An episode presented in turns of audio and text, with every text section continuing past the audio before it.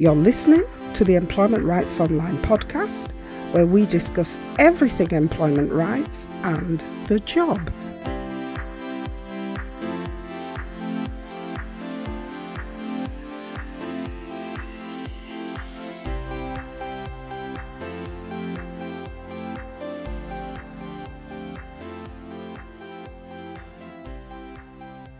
Hi there. Your employment rights are the next best thing to having a cheerleader in the room cheering for you. This is why companies don't promote your employment rights, and that's why we are here.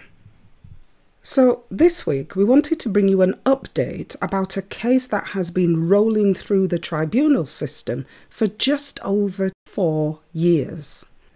The case involves a woman who worked as a researcher and tax expert for a think tank company.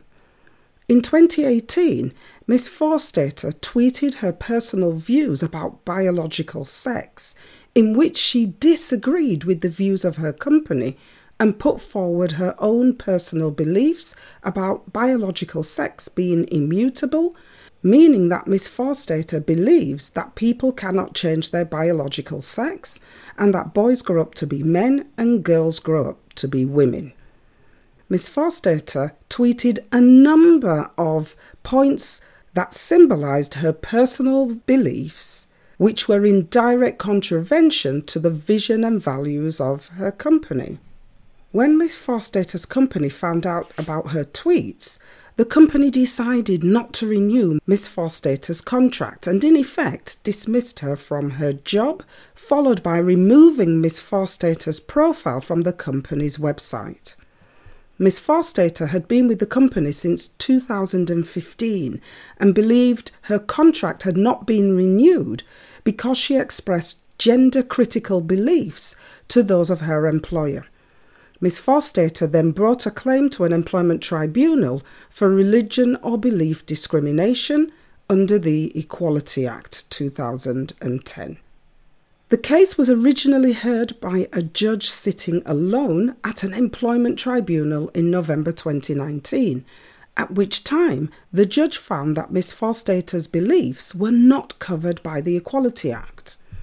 The judge found that Miss Forstater's beliefs were not philosophical beliefs and therefore did not fall within the Equalities Act. And because of this finding, Miss Forstater's disbeliefs in the company's ethos, in other words, the things Miss Forstater did not believe, were also not protected under the Equality Act. The tribunal did accept that Miss Forstater's position on sex and gender reflected core aspects of her belief that gender is inherited. But the judge said that whilst Miss Forstater had the right to hold her beliefs under the Equality Act and also under the European Convention, Miss Forstater's beliefs did not satisfy the five Grainger criteria, which came out of a case called Grainger plc versus Nicholson, and that case was heard in 2010 and set the following precedent. The five Grainger criteria Miss Forstater needed to satisfy are that Miss Forstater's beliefs must be genuinely held beliefs, which Miss Forstater holds in good faith, the beliefs must not be viewpoints or opinion based on current information available, meaning these must be long standing beliefs and not beliefs conjured up on a whim after reading or hearing information. Then, point three of the Grainger criteria is that Miss Forstater's beliefs must hold substance and weight about aspects of human life and behaviour. Next, her beliefs must be believable and relevant and must be serious, well thought out, and important. And finally, the beliefs must be worthy of respect in a democratic society, whilst not being incompatible with human dignity or conflicting with the rights of others. And it was on this last criteria that the tribunal judge found against Miss Forstater saying that Miss Forstater's views were incompatible with human dignity and conflicted with the rights of others to the extent that Miss Forstater's beliefs would be a violation of the beliefs of others, even if someone had a gender recognition certificate that recognizes and legalizes their transgender status and identity. The judge believing that Miss Forstater's beliefs would violate the rights of someone in that position. Now, of course, we're paraphrasing here to give you a flavour of the importance of this case, but the tribunal judge's views were very clear when deciding that Miss Forstater's beliefs were not compatible with aspects of the Grainger criteria. And the tribunal judge went on to state that Miss Forstater's approach about her beliefs were not worthy of respect in a democratic society. Well, of course, Miss Forstater then appealed the judge's decision, believing that she had a right to hold her beliefs under the Equality Act.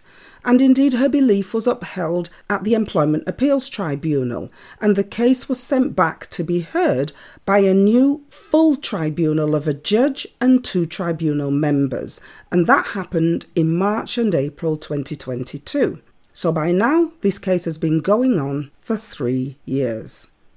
At this tribunal, Miss Forstater's complaint was upheld, and the tribunal found that the actions of Miss Forstater's employers in not renewing Miss Forstater's contract and removing her status as a visiting fellow of the organisation amounted to acts of direct discrimination because of the personal beliefs Miss Forstater held about sex and gender, which the company viewed as gender critical. The tribunal also found that the company's act of removing Miss Forstater's profile from the company website amounted to a further act of victimization. And so in June 2023, Miss Forstater was awarded £100,000 in loss of earnings, injury to feeling, and aggravated damages because of the discrimination she had suffered. So, what can we take away from this case? Well, it's a long held mistaken view that the right to hold critical beliefs about the fundamental principles of society or your employer's norms and values cannot sit alongside the positive rights of the very people about whom you hold critical views. This is simply not true. In the world of gender identity beliefs and gender critical beliefs, which are the opposing view, there is a line between holding your gender critical beliefs whilst not seeking to stir up conflict because of your beliefs. Sure, the fact that Miss Forstater held and expressed her gender critical beliefs, well, that was always going to run the risk of upsetting those on the other side of the debate. But the tribunal found that that likelihood did not mean that Miss Forstater did not have the right to hold her beliefs or to express her beliefs. And also that even if the company felt that when Miss Forstater expressed her beliefs, she had crossed the line, Miss Forstater did not deserve the actions taken against her by her employer. So, the moral of this matter is that if you find yourself holding very different opposing beliefs to the company you work for, be sure to check your employer's social media policies and procedures, which should detail the acceptable expression of your beliefs whilst at work. And if you find yourself falling foul of your employer's policies, the law requires your employer to take an even handed approach to any actions taken against you, with an expectation that your employer will be sensitive to you or to anyone in the company who holds opposing views to those of the company.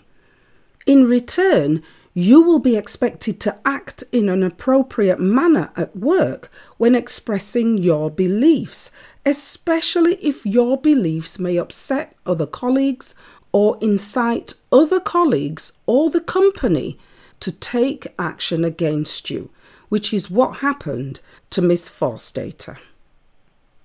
And that's it for this week. Our takeaways for this week are that when your employer expects you to regulate your beliefs when you are at work, your employer cannot expect that to mean that you should keep your views to yourself and remain mute whilst you are at work. Instead, if you are manifesting your belief through lawful speech and action, then your right to do so is protected under the Equality Act. And also, if your belief is expressed as a genuine, neutral fact or a legitimate concern for the rights and safety of others, then by virtue of this being your belief, then your expression of your belief should not be interpreted as offensive. And instead, your employer should be creating a workplace culture where asking questions, albeit that those questions might be critical, but asking questions should not provoke fear on either side because fear will force the debate into corridors and is much more likely to bring about a situation where the employer is facing allegations from either side of the debate. The moral of this case is therefore that even people who disagree strongly with their employer's beliefs are entitled to fair treatment at work. Remember, you can find all our support links at the bottom of the show notes for this episode.